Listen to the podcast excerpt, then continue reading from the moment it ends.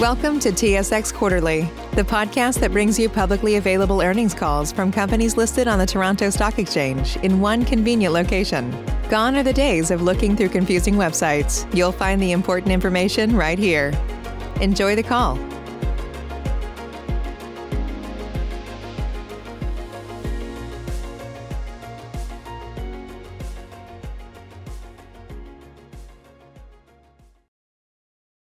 Morning. My name is Anas, and I'll be your conference operator today. At this time, I'd like to welcome everyone to the AutoCanada second quarter 2021 earnings call. All lines have been placed on mute to prevent any background noise. After the speaker's remarks, there will be a question and answer session. If you'd like to ask a question at that time, please press star followed by one on your telephone keypad. If you'd like to withdraw your question, please press the star followed by the two. I would like to remind everyone that certain statements in this presentation and on our, call are forward-looking in nature, including, among other things, future performance and the implementation in the Go Forward plan. These include statements involving known and unknown risks, uncertainties, and other factors outside of management's control that could cause actual results to differ materially from those expressed in the forward-looking statement.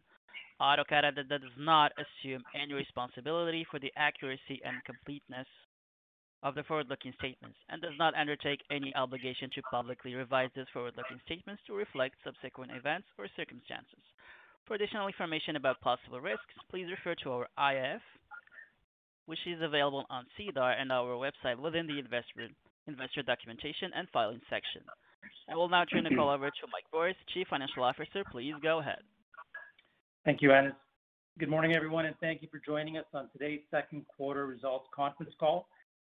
For today's call, I'm joined by Paul Antony, our Executive Chair, Michael Rawluk, President of our Canadian operations, Peter Hong, our Chief Strategy Officer, and Casey Charleson, our Vice President of Finance. We released our Q2 results after the market closed yesterday. A copy of our results is available for download on our website. For today's call, we will be discussing the current state of the business, discussing the financial results, and providing an update on both our Canadian and U.S. segments. With that, I'd like to turn it over to Paul. Thank you, Mike, and good morning, everyone. We're thrilled to report yet another record-setting quarter. Powered by the team's continued unrelenting drive and focus on execution, our operations delivered strong second quarter results across almost every key metric. Starting with revenue, where we recorded our highest second quarter figure of 1.3 billion through adjusted EBITDA of 70.5 million or 59.6 million on a pre-IFRS 16 basis, which was 1,360% better than Q2 last year. This is a tremendous performance from top to bottom. Obviously, comparing against a quarter that was impacted by the onset of COVID was a factor in the increase. However, this performance continues the trend of sustainable improvement in the execution of our complete business model and strategic initiatives. if we go back to Q2 2019, our adjusted EBITDA on a pre-IFRS 16 basis was 23 million dollars. Our current Q2 performance is ahead of that metric by 159%. Mike's going to get into this um, with his piece, but when you look back over the progress we've made over these last three years since this management team took over, you can look at a trailing 12 months adjusted EBITDA on a pre-IFRS 16 basis to the end of Q2 2021 of 176 million dollars that compares with the trailing 12 months results of 48 million to the end of Q2 2019. Those results reinforce the strength and resiliency of our business model. Particularly impressive was the strong performance of our U.S. operations. This was a breakout quarter as our newly appointed management team, led by Jim Duvas, drove a fundamental shift in the operating and sales culture while capitalizing on favorable market conditions. Significant strategic operational changes, including establishing a dedicated used vehicle team and actively top-grading talent across all functional areas at the dealership level and our U.S. head office, positioned the U.S. well for selling season and led to improved metrics on multiple fronts. Specifically, the U.S. increased used retail unit sales to 1,797 units from 693 in the prior year, an improvement of 159%, and supported the improvement in their used to new ratio to 0.77 from 0.69 in the prior year. They also reported normalized adjusted EBITDA of $7.7 million in Q2 2021 against 0.9 million reported in Q2 2020. While one strong quarter doesn't make a trend, we remain nonetheless impressed with the progress we're seeing from Jim and his team and believe we are on the right path to margins more typical of our U.S. peers. Over the last few quarters, we discussed several key structural advantages that we expect to benefit from in the quarters ahead, and I'll highlight how these advantages continue to play a significant role in our performance this quarter. With digital, we continue to be pleased with the uptake in our online departments at our dealerships, which are responsible for taking online customers through the entire sales transaction, providing continuity regardless of the customer transacts completely online or comes into the dealership. We continue to see the consistency of our service across dealerships remain matched in the marketplace and provide a significant competitive advantage. Our dealerships' online sales departments are supported by a dedicated home office team specializing in digital sales. This centralized support team provides training, promotes best practices, analyzes key performance indicators, and provides regular monitoring of the data and coaching. And it's all wrapped under our Buy from Home banner. We also continue to see good momentum initially in our digital use strategy, including our second platform acquisition in the segment announced earlier this week. In terms of our scale, not only are we able to hire and attract top-tier talent and support, supporting and training our dealers with best practices, the operating cost structure that we have in place suggests we'll be able to continue to profitably grow the business. Canada OpEx as a percentage of gross margin was just 72%, excluding any government assistance. This beat our record performance in Q3 2020, all the while building our infrastructure to support future dealership growth. Our balance sheet strength is another part of our advantage, and we're well-positioned with dry powder to take advantage of our acquisition opportunities while maintaining our financial flexibility. We've moved net debt leverage from a high of 6.6x at the end of Q1 2019 to 0.1x at the end of Q2 2021. The benefits of our commitment to diversification efforts also continue to be highlighted in this quarter. Each component of the AutoCanada engine was in motion and played a significant role, from used vehicle sales to RightRide, F&I, parts, service, collision, and the strength of our U.S. operations. All of our initiatives are showing traction and are on track for continued growth. Building on what we said last quarter about our data advantage, our focus on leveraging our in-house data science team to make decisions about inventory was a key driver of our performance this quarter. The strength of our operating platform and balance sheet has enabled us to continue to develop organically as well as to focus on an acquisition and innovation strategy. Given our strong business position and available market opportunities, we see significant opportunities to grow as an industry consolidator in both the short term and long term. I'll speak to our pipeline at the conclusion of this webcast and provide a little more color on where we're headed. Speaking of the market environment and the industry as a whole, clearly we're living in unprecedented times, and we expect the market environment to remain constructive over the next 18 to 24 months as vehicle production begins to come back and margins eventually normalize for both new and used vehicles on a sustainable basis. During this time, we expect to continue to show strong results and will continue to be disciplined with our approach as we have been over the last three years. We've been building muscle into our business model, and we're now beginning to focus more resources on the integration of our pipeline of acquisitions. Our employees in Canada and the United States continue to work tirelessly, and they've delivered excellent performance. Thank you to all of you so much. We've we're encouraged by the very strong momentum across our business and remain well prepared to face any challenges in our current environment. I'll come back to speak more about our business model and strategy in my concluding remarks, but for now, I'll turn it over to Mike. Thanks, Paul, and good morning again to everyone on the call. As opposed to speaking to some of our performance metrics as compared to the prior year, which would clearly paint a favorable picture, I'll skip back to 2019 to better demonstrate some of the progress that this company and the management team has made over the last three years.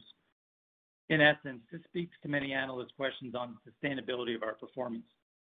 References here will be based on pre-IFRS 16 accounting. Bear in mind that this TTM review excludes Q2 2020 and the various material provisions and subsidies we took into our P&L in that quarter. For the most part, this is a clean review of the last 12 months as compared to the first full year of operations for the new management team at that time. Trailing 12-month adjusted EBITDA at the end of Q2 2021 is 176.4 million. This compares to a TTM adjusted EBITDA at Q2 2019 of 48.4 million.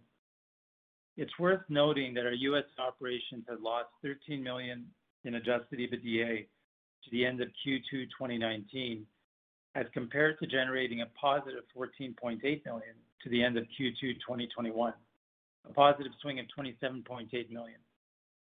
Over that same period, our consolidated EBITDA margin improved from 1.5% to 4.3%. Operating expenses as a percentage of gross margin improved by approximately 33 percentage points, moving from 105.9% to 73.2%. Used to new on a consolidated trailing 12-month basis improved from 0.69 to 1.04. A call-out here to Canada specifically, taking used to new from 0.73 to 1.13. Trailing 12-month free cash flow improved from negative 19.5 million to a positive 160 million, a swing of just over 179 million.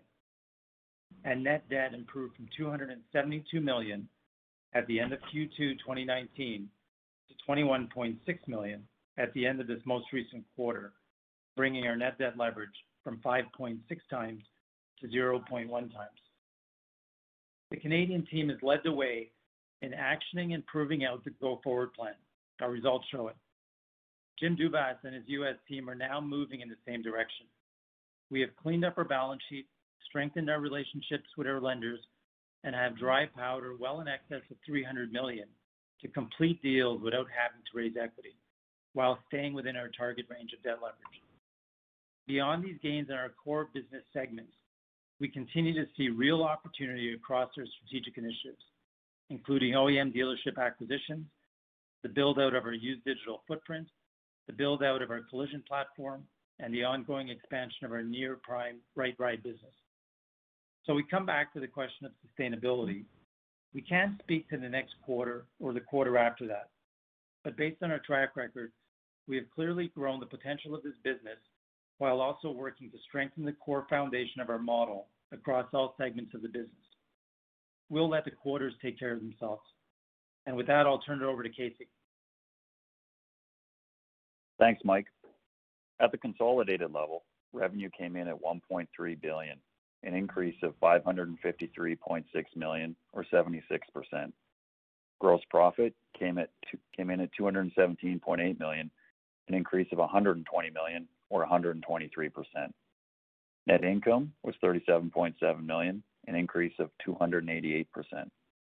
Adjusted EBITDA came in at 70.5 million, which was an increase of 65.7 million or 1,360% over Q2 2020.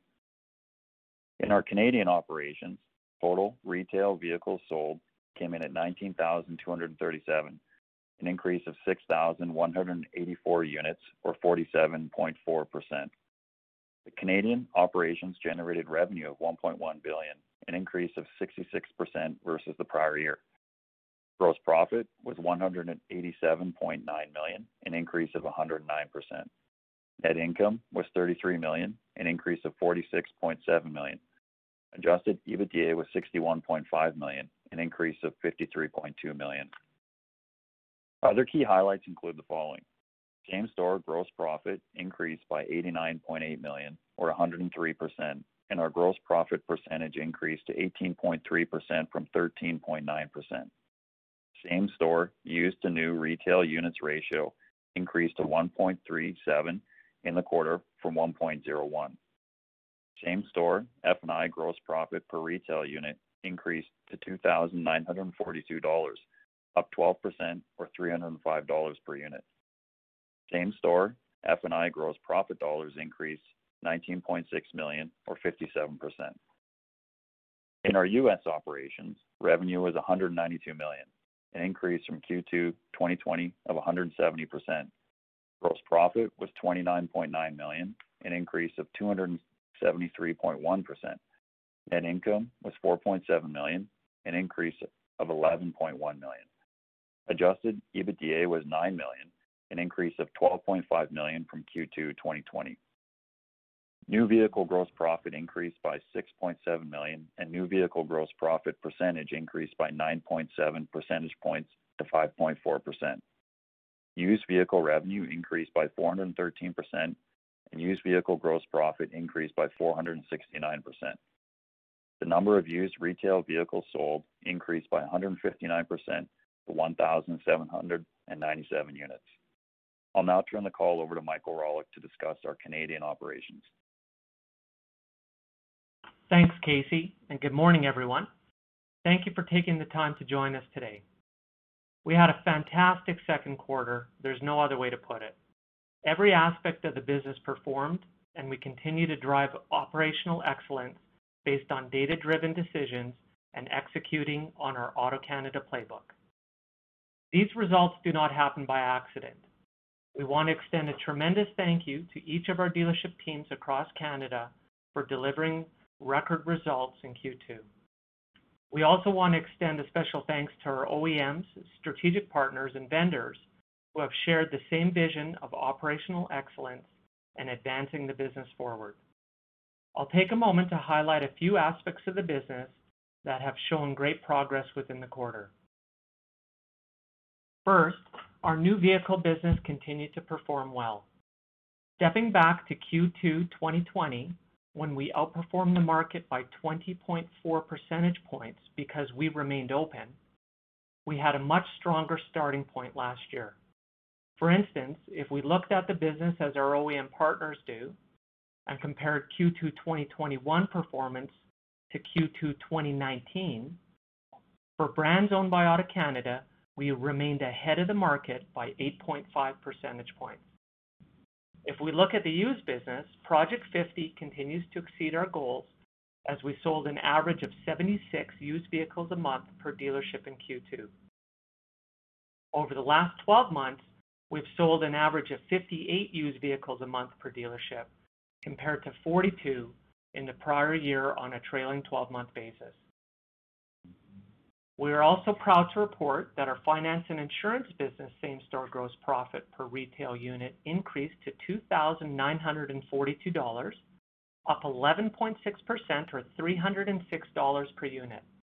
As global leaders in this segment, the sustainable success of our F&I division is a result of leveraging industry-leading data analytics paired with in-house national training and development focused on maximizing opportunity as we continue to improve upon the sale of products per deal and gross profit metrics.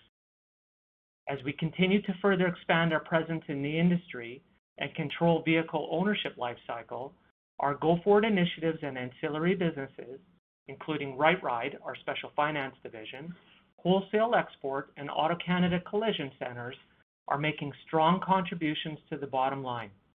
These businesses are strategic drivers that are still realizing their full potential. With respect to RightRide, we are very pleased with the progress that we've made in this area. We have developed a digital sales and marketing strategy enabling customers to apply for credit online and purchase a vehicle anywhere in Canada. This completely digital and virtual experience is supported by remote vehicle delivery nationwide. We currently have seven locations with four in the pipeline to bring our total to 11 standalone locations by the end of this year.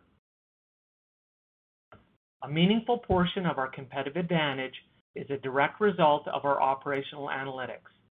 Cutting-edge data warehousing technology, robotic process automation and applications, along with world-class reporting, are only some of the results of a focused investment in this area. AutoCanada is a data-driven company. We make daily operational decisions based on math and facts, combined with expert knowledge of our many long-term industry specialists. This scientific approach to sourcing, analyzing, and distributing data in a consumable form to our frontline decision-makers has allowed us to unlock the potential of each dealership and OEM brand. Management and dealership team members across all of our business units have access to real-time dashboards that provide them the context to make optimal decisions. Data has played a significant role in our inventory management strategy, something that has been a priority for us since October last year, and we continue to be laser-focused. At the end of July, we had approximately three months supply of new vehicles, not including our production pipeline. We have managed our inventory supply well and have moved to a more centralized coordination of inventory in order to better balance our requirements across the dealerships. In addition, we are focused on pre-selling inventory before it arrives on ground. We entered August with 65 days supply of used vehicles based on selling a minimum of 60 used vehicles per dealership per month. It's worth noting that 77.5% of our used vehicle supply is coming from lease returns and trade-ins. So we definitely have an advantage in this area. It's true that used vehicles are difficult to source right now, but we stockpiled massive amounts of used vehicle inventory during the winter through a dedicated, centralized used vehicle buying strategy. This strategy paid huge dividends by allowing us to enter the spring market with ample inventory, which also drives a high replenishment rate through vehicle trade-ins. While we recognize that Q3 will be difficult for production across all OEMs, we do not see new or used inventory impacting our sales pace into Q3. We are confident that the allocations we will receive will address our retail needs and that Q3 production will be somewhat stabilized compared to previous quarters. We're excited to share that we have established an acquisition and integration team in anticipation of our pending pipeline of acquisitions that Paul will speak to shortly. Rooted in people, systems, and processes, this acquisitions and integration team is solely dedicated to the full operational transition of dealership and collision center acquisition targets until they are transitioned to the AutoCanada playbook and ready to be handed over to the appropriate operations platform team. Additionally, this team as transition support for the integration or reintegration of certain operational related projects that affect change in the dealerships or collision centers. They also assist the mergers and acquisitions team with forecasting, due diligence, and facilitate the closing of the transaction. This was a tremendous quarter, no other way to put it. Some people are surprised by this performance, but we're not. Going forward, we're confident that our unique recipe of proven processes repeated day in and day out, coupled with the data-driven decisions by our specialized industry experts, will continue to help us advance our competitive strengths. AutoCanada's mission is to compete and win. To this end, have a look at the quarter. Back to you, Paul. Thank you, Michael. When we think about growth opportunities, we often reference three distinct phases: crawl, walk, and run. Our Canadian operations have clearly entered Sorry. the run phase and are primed to continue the momentum while aggressively pursuing growth opportunities. As part of this growth strategy, we continue the expansion of our used digital retail division with the acquisition of Mark Wilson's Better Used Cars. It's one of Canada's premier used vehicle dealer operators. Mark Wilson's has deep roots in the Ontario market with strong brand name recognition and a loyal customer base. Dealership retails between 150 and 200 units per month, with a facility capacity to recondition and sell up to 500 units per month. As one of the best used vehicle dealer operators in the country, adding Mark Wilson and his team to Auto Canada further improves our bench strength and talent pool and allows us to access best-in-class practices. With our Haldimand acquisition in December 2020 and with Mark Wilson's in August, we're beginning to build that footprint of used dealerships which will support our used digital platform. Our U.S. operations continue to make strides as well. Having gone through a long crawl, we're now hitting our stride to enter the walk phase. Jim Duvas and his team have made impressive gains already in the U.S. market. For the brands we represent in the Chicagoland market, as reported by Chicago Automobile Trade Association, we've outperformed the new retail market in Q2 by 46.1 percentage points as compared to the prior year, and we also beat the used car retail market for Q2 2021 year to date by 59.7 percentage points when compared to the prior year. Our strong performance this quarter reflects the fundamental strength of our business model, and our operational playbook allows us to be ready to execute on our next leg of growth and acquisition strategies. We remain extremely active in the buy-sell market, turning over every rock and exploring every opportunity while maintaining discipline in our valuation methodologies and approach to transactions as valuations have not yet fully reconciled with the realities of the industry. In fact, through our extremely disciplined due diligence process, there have been some opportunities that we've had to pass on as they didn't pass our diligence review or meet our strict hurdle requirements at the end of the day. We'll continue to be extremely disciplined as we evaluate these opportunities to ensure they fit with our stringent criteria. That said, our playbook allows us to overlay several growth vectors onto acquired dealerships, most not available to other dealers or dealer groups, of which successful execution on just a couple of those growth vectors can ensure we move beyond our internal hurdle rates. We also know the markets in which we function, particularly Canada, countrywide, exceptionally well. We believe this positions us to execute post-acquisition as well as anyone. We remain well-positioned to execute on our acquisition strategy in the coming quarters. We've established a significant transaction pipeline with dealerships and collision centers representing over 500 million dollars in annual revenue currently being evaluated under signed LOIs and purchase agreements. The LOIs, subject to due diligence, represent 200 million dollars in annual revenue. Signed purchase agreements for dealerships located in Ontario, subject to OEM approval and other standard closing conditions, represent over 300 million in annual revenue, inclusive of brands we do not currently operate today. We expect to close on these deals before the end of this year. Beyond these deals, we're at varying stages of the acquisition process with other targets that have not yet reached the signed LOI stage. We're assessing this extensive pipeline of acquisition opportunities qualitatively and quantitatively with the goal of diversifying by geography and brand, in addition to expanding our network of used dealerships and collision centers. As we've said before, we continue to be proactive and vigilant as to what the future holds with any ongoing impact from COVID-19. We believe we have stabilized the fundamentals of our business while identifying and developing several growth vectors, new cars aside, with our North American platform, including F&I, parts and service, collision repair, near-prime, subprime, and used-only retail.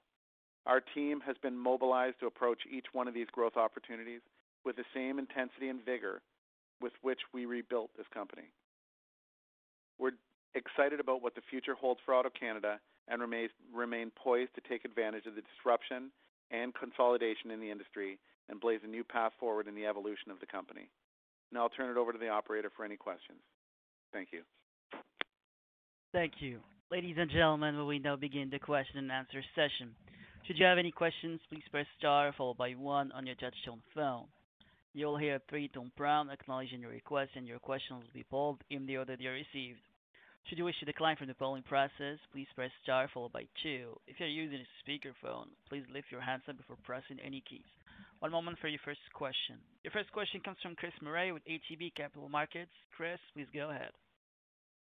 Yeah, thanks, folks. Good morning. Um, you know, at the risk of sounding, you know, kind of repeating the question, um, you know, the question does become the sustainability of earnings. And Michael, thank you very much for giving us an idea of your inventory positions as we go into Q3. Um, you know, as we look at, uh, you know, Q3, this is gonna be probably a tougher comp because Q3 last year was, you know, probably the first quarter that we've really seen the uh, the performance.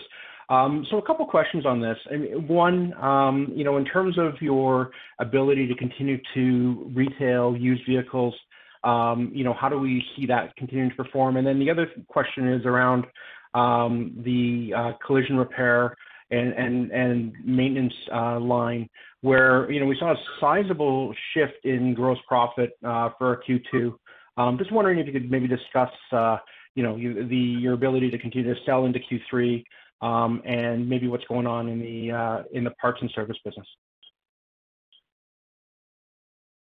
Okay. So uh, I'll unpack that here. So we'll talk about uh, used vehicles for starters. So the demand for vehicles is strong. Um, there is renewed enthusiasm for vehicle ownership. There's lots of first-time buyers. There's tons of pent-up demand in the system.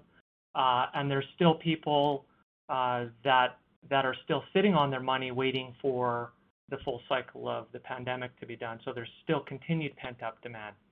So the demand on the demand side, it's it's strong. Now, the important thing on the used car side is is to reference that data point that 77.5% of the used vehicles that we retail come from lease returns and trade-ins. And so it's that replenishment rate that that will help us to um, to meet that demand. Now, although prices at the auction rationalize based on the Manheim Index and and uh, uh, the ADESA index and and stuff like that at the auction, that's in the open market where you have multiple bidders bidding on the cars. The lease returns are preset residuals that are not adjusted by current market conditions. Those were set three, four, five years ago. And the trade-ins are not an open market transaction. The trade-in is a negotiation between us and the customer, and they're not primarily negotiating the price of the used vehicle, they're negotiating the price of the payment of the new vehicle with the contribution of the used vehicle. So it's not a very clear transaction, and it's not an open market with with lots of competitors. So all that to say, we uh, see. I don't think anybody would would argue the fact that demand is gonna be strong for some some time, and there's pent-up demand. And that based on the replenishment rate and the nature of how we acquire used cars, that we expect margins to continue strong for some time. We've often, and you'll hear this from people in the auto retail industry, multiple people, is that we are entering, have entered and are entering the golden age of automotive retail, uh, for a number of those factors. So that's used cars. Um, margins, sustainability of margins. If you compare, like every quarter we compare to uh, a basket of U.S. peers that that we've been tracking, the AutoNation, the Penskes, the Lithias, and so forth. And if you look at our margin performance, we are in the mix. We're happy to be in the mix, but we're not overshooting this group. And that's both kind of humbling because we have we have more ground to take. The journey is is certainly not done. It will never be done, but but we we, we have more ground to take in that regard. But it's also encouraging because the fact that we're not overshooting the U.S. peers speaks to the sustainability of what we're doing on the margin front. We're better than we were, for sure, uh, but but we're we're we're just getting in the game. We're we're we're just just in the league here with with everybody else. Okay. Last uh, question. Go ahead. Oh, the last part of that, I believe, was parts, service, and collision. Yeah. We are seeing a return to the movement of vehicles. We follow retail fuel sold um, year-over-year, month-over-month. Uh, we follow the mobility indexes out there and across the country.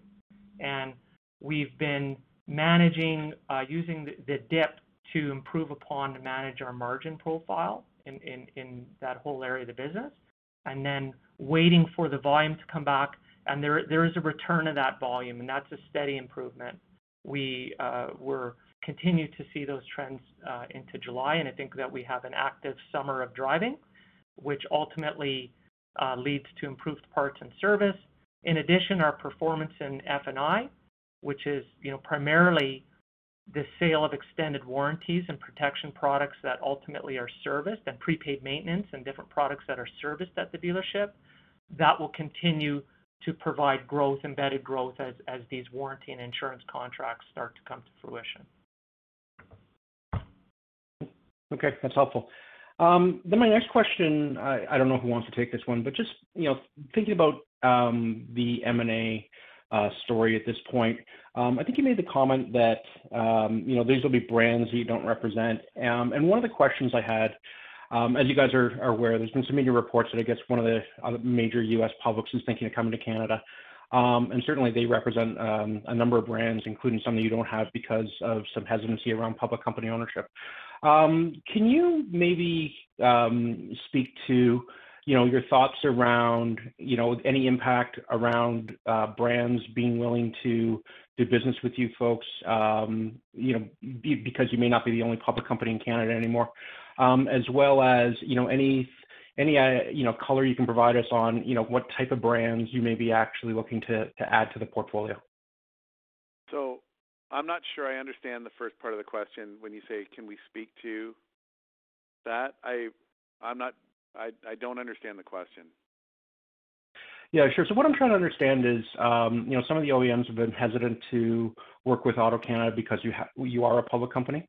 Um I'm just wondering, you know, if there's more public companies now in Canada, if you see their positions moving, in your discussions. So I would tell you our experience is we don't have that experience, and we're, you know, having discussions with virtually all all brands. Um, I can't comment other than that. Then you know, we're we're in we're we're having discussion with all uh, all OEMs. All right. And then any color on um, the type of brands that you might be looking to acquire? Uh, Well, again, so the color is it will represent brands we own and don't own, and I think it's easier to figure out the ones that we don't own and draw a circle around those and say we intend to own them. Okay. All right. Thanks, folks. That's my questions. Great. Thank you. Your next question comes from David Ocampo with Cormark Securities. Please go ahead. Uh, thank you. Good morning, everyone. Morning. Morning. Now that the U.S. market is entering into that walk phase, can acquisitions now become part of that story? I understand you did one last year, but a bigger part of the story, maybe not even just in Illinois, but in other states or even regions. Sorry, my line is breaking up. Could you repeat that? Yeah. So uh, the U.S. market has improved quite dramatically here. And I was just wondering if acquisitions can now become a bigger part of the story, maybe not even just in Illinois, but in other regions or states. So that's a great question. I would say, you know, um, a year ago, we were just looking at the U.S. Um, to stabilize it, um, because obviously, if everybody remembers, and I'm sure, how can you forget?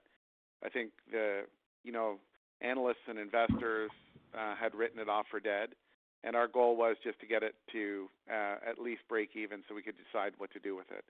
And we've been fortunate. Um, I can't even explain how fortunate we are to get uh, Jim on board with his team.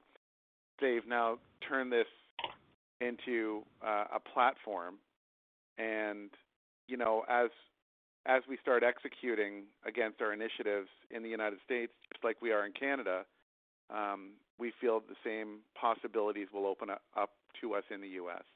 And so, um, to answer your question, it's now become a platform versus before, it had it was it was quite a burden. And so, again, we're still early innings.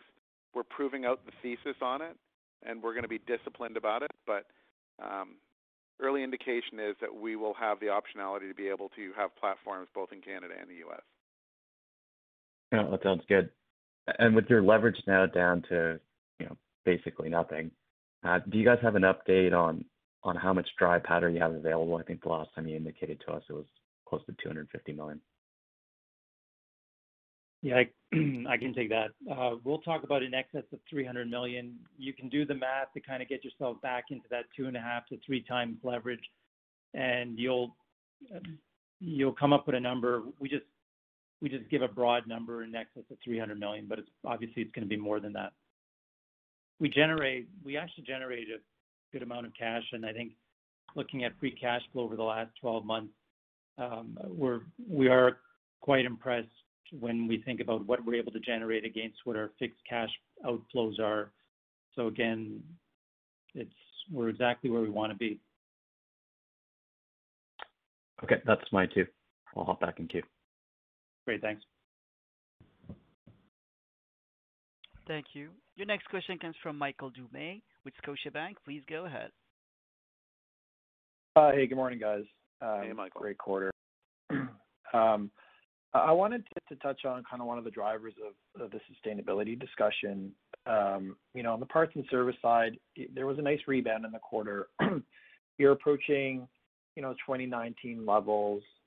Um, you know, maybe you can give us a sense for the cadence there month to month through the quarter. But I guess if I remember correctly, 2019 parts and service wasn't necessarily a high bar for you guys. I think there was some technician turnover as you tried to, you know, ramp that business up aggressively. So, uh, just to get a sense for, you know, the pace of the recovery as well as maybe, you know, what the upside is. I don't know if you wanna communicate that through um, occupancy rates or something like that. Well, uh, I'll take it for just a moment. The issue in talking about any of this stuff is we are in unprecedented times. And so, you know, you can kind of you can kind of step back and say, you know, to Michael's point, miles driven was down. It's starting to come back. You know, we're looking at all these different metrics to give us visibility on how much it's coming back. And we know that um, new cars and used cars are in short supply, which means that the car park is getting older, so people are gonna need to repair their vehicles more. Um, I mean, there's there's so many different ways of looking at it, and for us to sit back and say, you know, we expect it to do this or do that in the midst of, you know, this recovery, it's. I don't know that we necessarily wanna go there. What, you know, eh, eh, just using common sense, it makes sense to me that because there's less cars and more miles are starting to be driven, that people are gonna need more and more service, so it'd be more customer pay versus warranty repair. Um, And yeah, you're right. In 2019, we had a low occupancy rate. Um, we were, you know, hiring technicians, and we had um, our our Dealermine call center really ramping up. And so I think the new normal hasn't really um, made itself visible right now. And so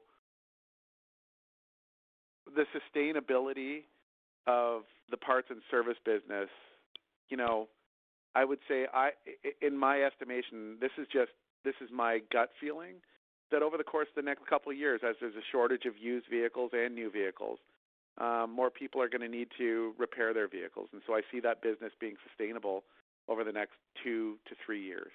Um, but that's just that that's that's more gut than than data, and I'm sure somebody could take an alternate view, but that's that would be my view. Michael, I don't know if you can add to that.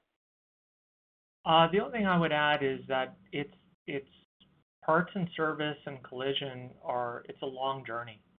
And um, I think if you look at the trend of our service business over the last number of years, um, that it's been slow and steady progress, uh, except for the impacts of COVID. And so we feel like we're back on the trail of slow and steady progress. Um, the positive indicators are performance over the last couple of months. I think the summer has been quite active for miles driven, and we're starting to see that. Um, selling used cars, selling more cars will eventually have a delayed impact on service. And our performance in finance and insurance and selling protection products, prepaid maintenance, extended warranties for cars, all these products that are serviced by the dealership will eventually kick in, and that will be a lag, and that will be another growth factor that will really promote service. But It is it, it is slow and steady, but it's worth it. Got it. No, thanks for the color, guys. It's helpful.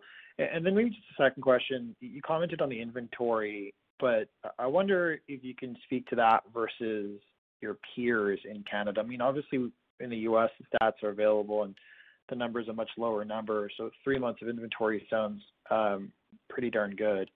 Um, just to compare it versus your peers and, you know, whether or not you think there's um, a potential for share grab as things tighten through in Q3. Uh, what was that last comment? Shared what? Sorry. If there's a share grab because you're better positioned versus your peers. Okay. Got you. The inventory question really varies by brand, and we we have to be a little bit sensitive to not calling out the challenges and successes of individual OEMs. Uh, but I would say, you know, for for for one of the OEMs as an example, uh, we were looking at approximately three months supply of inventory in Western Canada, and we were looking at the Uh, national day supply, and it was at 0.8. And, and You heard that right. National was at 0.8, we were close to three. and so Especially in some brands where we were really able to bulk up in the winter and get production orders in the system and, and carry surplus inventory, we're seeing a significant competitive advantage. In other brands, we're running with the group, but we've increased our turn and earn, so we've increased our sales pace. So even though our inventory day supply is the same, our sales rate has increased, so that translates into more inventory for us. But I think the question, if you step back from the new vehicle inventory question, is do we have enough inventory to continue our sales pace? Yes, we do.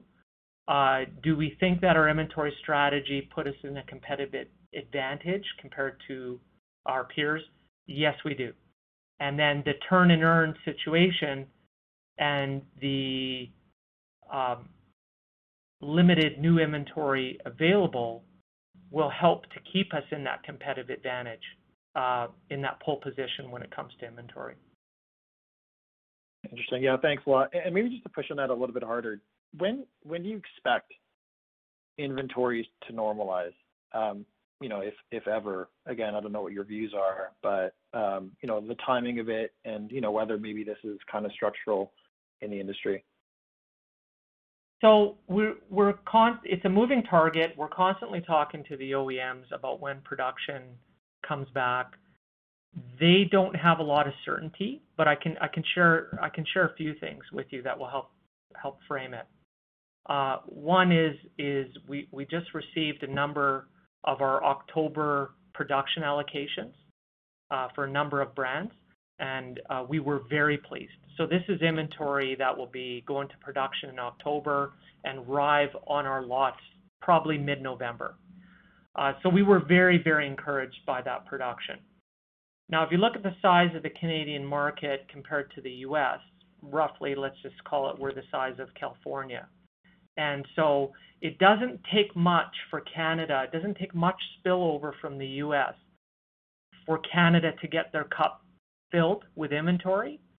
It's just we as a country, we have to perform and and we're on a turn and earn allocation globally competing against other countries for allocation. But as Canada comes back and we produce, all it takes is just a little shift in U.S. production to the Canadian market and we're full. And that's really what we saw in October and we're very pleased. The other component of it is that indications from all OEMs is that production will be steady to slightly improving over the next six months. So as retail sales start to soften seasonally in the winter, that will allow us actually that stable production level will allow us to actually start to build up and bulk up our inventory once again for the spring. And then we repeat the cycle all over again. We've we've seen this. I'll end with this, is that people in the industry have seen this play out before, most notably, I would say like in, you know, the 2009 era with with all the the chaos in financial and and OEMs and, and that type of thing. And the real exciting part is when your margins get reset because supply and demand rationalizes and puts the leverage back on the retailer, which is which is where it's at right now. and then the volume starts to come back with the enhanced margins. Now, it takes some time. It takes it takes you know multiple years for the system and dealers to give up these enhanced margins. These are normalized margins for us, and nobody in the industry is gonna give them up easily until the full production cycle catches up, gets ahead, we get over inventory, like everything cycles, and then then only then there'll be pressure on margins to go down. But like, that's a multi-year cycle. So once the volume starts to come back with these enhanced margins, um, it's gonna be pretty special. It, it, It's not. There's so much demand out there, it's not that sensitive or elastic that the margins will go away immediately. They won't, and it's gonna take a while to catch up. That's great color, Michael. I appreciate it. I'm gonna try to squeeze one in, and I apologize. But for the targets with purchase agreement, I just wanna make sure I understand that. Is the final hurdle OE approval, or is it more than that? Yeah. So that's typically it. It's not like and whether it would even be that for brands that we own. So um that's typically it. That's good enough for me. Thanks, Paul. Thanks. Thank you. Your next question comes from Luke Hannan with Canaccord Genuity. Please go ahead. Hey, Luke. Hey. Hey, everyone. Thanks. Um, I just wanna revisit the uh, M&A pipeline. Paul, I think last call, um, what we had heard from you is you said that pricing wasn't necessarily um, where you wanted to be. It looks like just based on the size of the pipeline and the fact that you've progressed, you know, sort of in executing that M&A, it sounds like maybe that's changed. Can you uh, share any color on that? Well, look, I think, you know, uh, hindsight's 20/20, and I'm actually thankful that we started many of our negotiations, um, and signed our deals up when we did. Um, because, you know, expectations now, you know, we're we're performing well, but so is the market, right? And so um, we have a bunch of deals that when you look look back, um, you know, the, in the rearview mirror compared to what um, what sellers are wanting today, they're extremely attractive. And so we're basically executing on the pipeline of deals that we actually feel are um, are opportunistic and make a ton of sense from a synergy perspective that we can actually even buy down the multiple. And so, you know, we started this this journey. We had we had actually uh, met. I'm just trying to think. I think February of January, February of 2020 uh, to start down our M&A path, but obviously COVID um, COVID stopped that. And uh, that said, we we had a bunch of deals in the pipe at that time. We just kept um, working them, and working them, building relationships. And so uh, we still have a strong a strong funnel to execute on that that's been cultivated for the last, you know, couple years. Got it. And then I'm I'm curious if you can share at all, you know, you talked about the 500 million in annual revenue that you have in the pipeline, but those are all under LOI. Can you share, maybe uh, quantify, maybe in terms of annual revenue, if that helps, um, maybe the discussions that you're having with other dealership groups that maybe aren't necessarily under, um, you know, an LOI, but are still interested in being part of a transaction? What would you like me to share? I mean, I don't know really. Just, I mean. What you're looking for. The incremental, maybe in terms of annual revenue, um, the size of the pipeline that is. Oh, I see. Yeah. No, we can't. Okay. Sorry. That's fair. Sorry. Fair enough. Yeah. Um, on the on the 500 million that you do have under LOI, can you share maybe the margin profile of what those businesses typically like? Is it sort of in line with where you guys are at currently, bit above, bit a bit below? You know, again, it's pre-synergy or post-synergy, and this is part of our secret sauce. So we think we've got a bunch of acquisitions that are gonna be highly beneficial for us, Um, that, you know, we intend to announce, as I think we said, before the end of the year. And we'll just leave it to you to be the judge of that, and hopefully history is going to prove us right. Okay.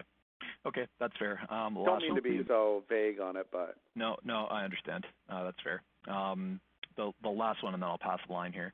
As it relates to F&I, really good performance this quarter. I'm just curious, what are the biggest levers or the biggest opportunities for growth Um, moving forward here? Is it just, you know, higher attachment of those F&I products um, to the cars that you're already selling? Or maybe is there um, white space in your product menu that you feel you can fill in? Just maybe if you can share some thoughts there. Yeah, you got it. So it's filling in the product menu, getting more products, something for everybody. And then it's just salesmanship. We measure that by products per deal. Although we report gross per unit, what we obsess about is products sold per deal. And so we continue to grow our products sold per deal through training and analytics and opportunity. And it really is like baseball, like we've said, Moneyball. It's it's so nuanced and and the, the data is so granular. And then we find opportunities, we deploy our training team, we rework menus, rework product portfolio, practice, train, uh, track to to get the sales up. And that that business continues to forge ahead. Um, again, not on margins, and I want to emphasize that. It's not improving margins, it's improving products sold per deal. And you know, July, just saw the other day that July was another record in in F&I. This this team and the people that are selling just continue to amaze uh, with their performance. But it's salesmanship. Okay, terrific. That's it for me. Thanks. Thank you. Your next question comes from Krista Friesen with CIBC. Please go ahead. Hi. Thanks for taking my questions. Uh, I just wanted to follow up on some of those M&A comments. I can appreciate that the deals you're working on right now, you are looking at a while ago where the multiples were lower. But can you comment on how and if the multiples have moved up for current transactions, and if you're seeing kind of pressure, upwards pressure from increased competition from U.S. competitors entering the Canadian market? So I didn't. Um, so to be clear, I didn't say the multiples have gone up. I what I hope I said was, I think pricing's gone up because every dealer's doing well. I'm not saying that the multiples are actually driving up, but um, the earnings of the dealers over the course of the last um, couple years have gone up. So if you compare 19 to 2021, like I said, we're having a great year, and we've got the machinery in place to have, you know, record-setting quarters in the industry. And that's why we measure ourselves as compared to the rest of the market, right? Um, Eh, but that said, every dealer's doing really well right now. There's a shortage of inventory. You don't have to discount your vehicles, um, uh, and and on and on. And so, so I think that pricing has gone up. Um, that that said, a lot of the deals that we are on and signed up to and in um, discussions with, we we had started the ball rolling uh, a year and a half ago. And because of COVID, uh, many of these have um, taken a hiatus and then come back to life. And so we feel like we're dealing with reality when we're um, in our acquisitions because we're basing them off of um, historical numbers that we think are repeatable versus, you know, where the industry we think is gonna be over the course, as Michael said, over the course of the next two to three years. Like, when Michael said it's the golden age of, you know, auto retail, I I agree with him. Over the next two to three years, these are gonna be unprecedented times. And that's because because of inventory shortages and um, your ability to procure and sell used vehicles and F&I and all of these other products that we've become, Um, we believe, uh, best in class at. And so I would tell you that our goal is to execute on the deals that we have, integrate them, take a step back, and look and see where the market is. But to start from scratch right now, um, to go into the market and necessarily just go and um, buy based on, you know, earnings from 21 or 2020, uh, I don't know how repeatable that's gonna be in five years. So um, we're just being very cautious about how we deploy capital. Does that make Thanks. sense? I appreciate. Yeah, yeah, I appreciate the clarity on that. And then just on the used vehicle side, I realize roughly 77% of your vehicles are coming from off leases or from trade-ins, but can you comment on what sort of what sort of increase in prices you've seen on the remaining 22% of those vehicles from, say, October when you when you started uh, accumulating your inventory to now? Well, I'll, I'll let Michael talk specifically about that. Yeah, so I have to, I have to break that into into three segments. So the one that gets the most airtime is is the auction segment, so the public auction, with uh, drives all the headlines and um, and all the all the, the public indexes. So from October to say now, the market uh, was uh, what you could follow the index, but the market was quite the index went up in the spring and stayed there for the early part of the summer, and then started to come back in June. Um, right now, I would say from peak to which would be the beginning of June to say last week, there would probably be a 5% drop um, in the pricing of vehicles at the auction, which that's an important point of clarity.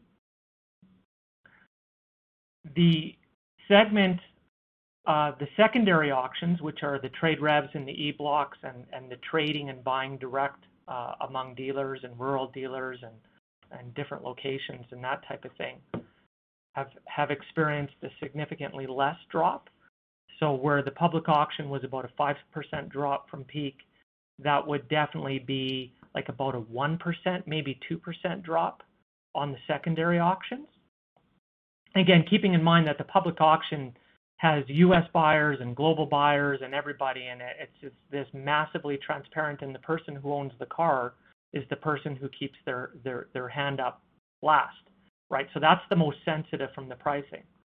Now, for the 77% of the vehicles that we have, uh, the acquisition pricing hasn't changed, and it hasn't changed really, you, you know, all year.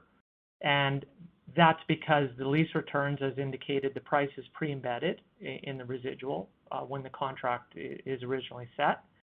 And then the trade-ins are, it's not a public transaction and it's part of a multi-process where the customer is really buying a car payment. They're they're not negotiating the price of the new car. They're not negotiating the price of their trade-in, interest rates. They're they're, they're not discreetly negotiating each aspect of how to get that to that payment. They're negotiating the payment. And so we're we're more in control of our acquisition uh, costs at that time. So the real sensitive part of the index from a business perspective is that small, we'll call it less than 10% of our vehicles that we stock that are actually purchased at the public auction, if that helps. That's great. Thank you for the clarity and congrats on a strong quarter. Thank you. Thank you. Thank you. Your next question comes from Maggie MacDougall with Stifel. Please go ahead. Thanks for taking my question. Um, wanted to just circle back on your used digital strategy. You had a bit of a timeline over, I believe it was a 36-month period to to have that system up and running and hitting a few milestones. And uh, you've made two acquisitions of high volume used car dealerships. Um, would be great to understand where you're at in that life cycle and uh, what we should be considering in terms of of uh, progress markers over the next couple of quarters. Thanks. Yeah. Um, so I would say that I was probably aggressive on timing. And the reason I was aggressive on timing was I had this belief that we'd be able to roll up um, used car uh, dealers in the same fashion that we do new car dealers. And it's just not the case. Finding like high quality dealers that have a repeatable process is instrumental um, to building up the platform. And so for us, it's been a lot of uh, evaluating, and we had mentioned, you know, we've we've turned down many deals. Um, it's important for us to make sure that we're bringing on the right partners, and so I think I underestimated how it was going to be to roll them up. And with that said, I, I don't know that I've underestimated by you know five percent or twenty percent, but I, I definitely I I underestimated it, and so we're only doing these as they appear to be right.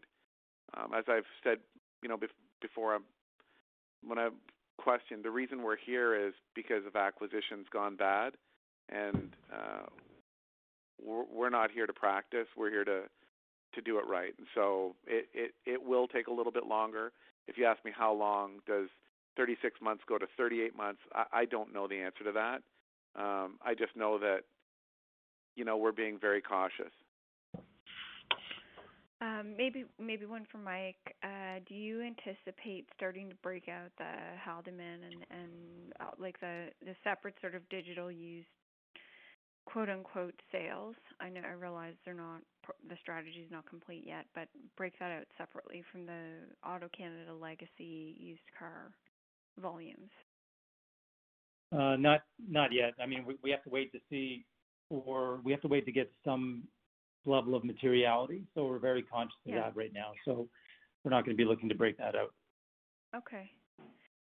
And then just one final question, um, and it's just a really quick follow-up. You know, you talked about the golden age of business for this industry over the coming years, and I think I understand correctly what you're referring to is a very strong demand for personal transportation and the impact that's going to continue to be felt within the industry for a number of years related to supply chain issues, which originally began as a chip shortage and has impacted a whole host of other parts and all kinds of other end markets. Um, and that's just a factor of it taking some time for global inventory to get back to basically an equilibrium with demand. Is that accurate way to uh, uh, summarize that?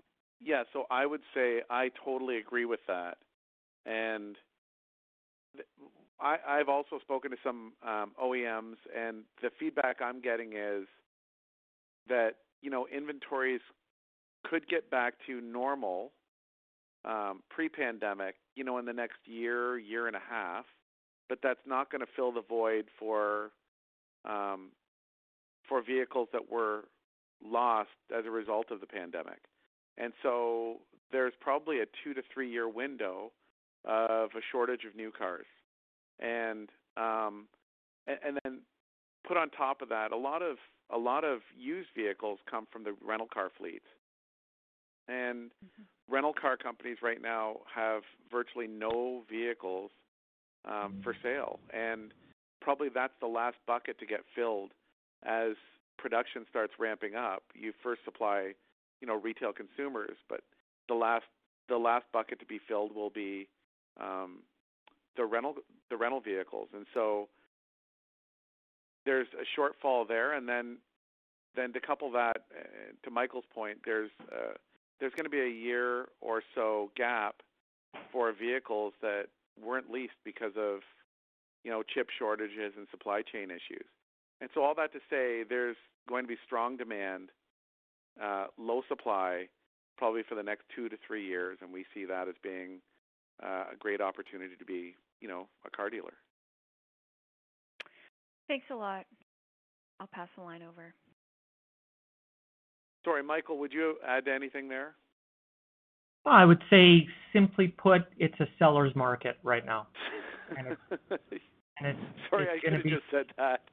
Yeah, and it's going to be it's going to be for some time. And I do want to emphasize one thing, just when it comes to the sustainability of margins and the auction and everything else like that, is emphasize this factor that as dealers, when we're doing trade-ins and pricing stuff, we're constantly working retail down. So we have all sorts of systems and software um, that that take into account what that vehicle is selling for on a retail basis right now, and then we work our margins down, and then we take our recon off. We don't go wholesale market auction up. The auction market is such a small percentage of, we'll call it the supply side of the used cars um, in Canada. It's mostly trade-ins and secondary sources and, and lease returns and commercial and you know on and on. So we do retail down. So because it's a seller's market basically right now, um, that that allows us a lot more leverage in negotiating and setting the the terms of pricing for all products uh, in, in the transaction. And actually, one last thing I'll just add is this is something we've we've talked about, you know, in the U.S. and in Canada, and it's a question we often get asked. Um, because we're buying so many used vehicles and because our used to new ratio um, is uh, gaining gaining strength, you know, how do you protect against a fall in used vehicles uh, pricing? And I would tell you that you know with Michael and the team in Canada and their data analytics, the way they've thought about inventory, um, they're able to spot trends on pricing like immediately. And in the U.S., we've done a similar thing where Jim's built out a, used vehicle only team that marks to market the vehicles almost on a daily basis. We see pricing on used cars when it does drop it to be a gradual drop, not like 30, 40 percent, um, the way it kind of went up. And so we see that as a bit of a hedge against the business. And that's that's a question that I would be asking myself if I were, you know, everybody on the phone. So I just thought I'd put that out there. I suppose one follow-on question does come to mind, and something we've seen in other commodity markets, quote unquote. Not that a car is exactly the same as a commodity, but um, where you get to a point where the price increase has been so substantial that the consumer turns around and walks the other direction. Have you had any indication that that is occurring, or are we far away from that as of yet? So I I think it's appropriate to to think of the car market as a commodity market to some degree, and so I, I agree with that comment. And the sensitivity of pricing is a good is a good question, and the way I would frame that is that people are buying payments, and that's the most important thing. So if you look at the percentage, like I forget the exact exact number, but it's over 80% of the cars we sell we're financing and that's that's us arranging the financing for people. Now that doesn't include the percentage of people that are putting it on their lines of credit and home equity lines of credit and what have you. So we're selling payment all the time, and the average term is in excess of 72 months, and we do a lot of 84 month um, auto auto financing. So a $2,000 increase or a $3,000 increase in the car payment sounds like lots, but that's like $4 biweekly on a payment. And so that's the nuance that makes these price increases less sensitive to the consumer. Yeah, that makes sense. It's the same dynamic in the housing market. Okay, yeah. thank you so much, gentlemen. I, I do appreciate it. I'm conscious of your time, so I won't keep you any longer. Thank you. Thank you. Your next question comes from Trevor Reynolds with Acumen Capital. Please go ahead. Morning, guys. Morning. I'm just wondering if you could uh, comment on any potential impact of uh, the online startups that we've seen, such as uh, Clutch, and how you guys view that growing market. Yeah. So I personally have not seen any indication of it other than, you know, the hype around it. I, I would say that you know their issue is going to be inventory, and I think that's going to be an issue for the next two to three years. And so, um, for my previous life with where I came from, um, with building a brand, building a brand um, is an expensive. It's an expensive thing in the Canadian market, and so I think over the course of the next two to three years, they're concern is going to be sourcing used vehicles and spending against the brand that they need to build in order to sell those vehicles. and so I I don't really know how to comment. I I don't know what the outcome's going to be, but it doesn't. Um, it it it feels difficult. Um, that's why we're you know we're the way we look at it. Consumers are going to want to buy cars online for sure, and there are there are still a lot of consumers that want to buy cars in store. And so what we want is we want to be able to cons- we want to be able to transact with a consumer both online and in store. And with our our our scale and size across the country, we feel that we're probably best positioned to be able to do that. And in a true omni-channel fashion, being able to just be where the consumer wants to be. And so, you know, I I I don't really like I haven't really spent a lot of time thinking about um, the Canadian players in the market. I've certainly watched in the U.S. That's usually a good indication of what's coming for Canada. Um, but I think I think the the cost to actually get something like that up and running could be fairly significant if you don't have an existing platform for recon um, and sourcing.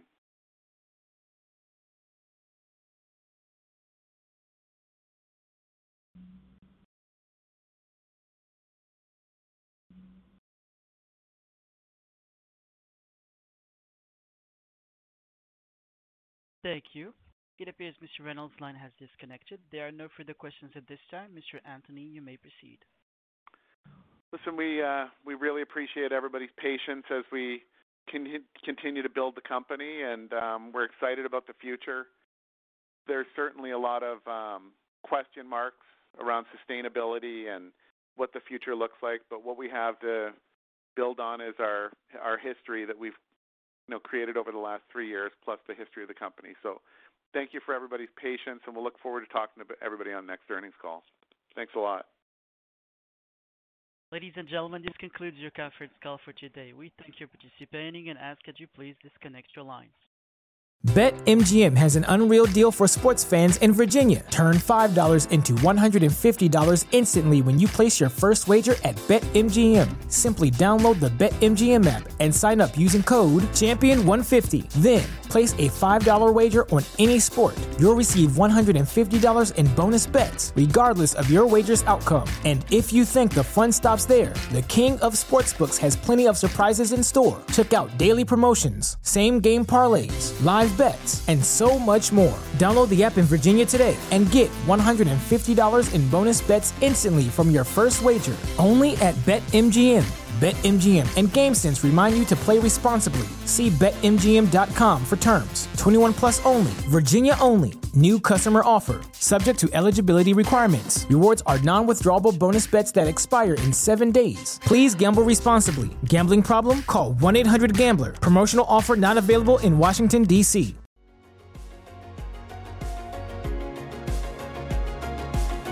Thank you for listening to TSX Quarterly. If you enjoyed the cast, remember to leave a good rating. And remember, for any additional inquiries, please consult the company's investor relations section on their website. See you next time.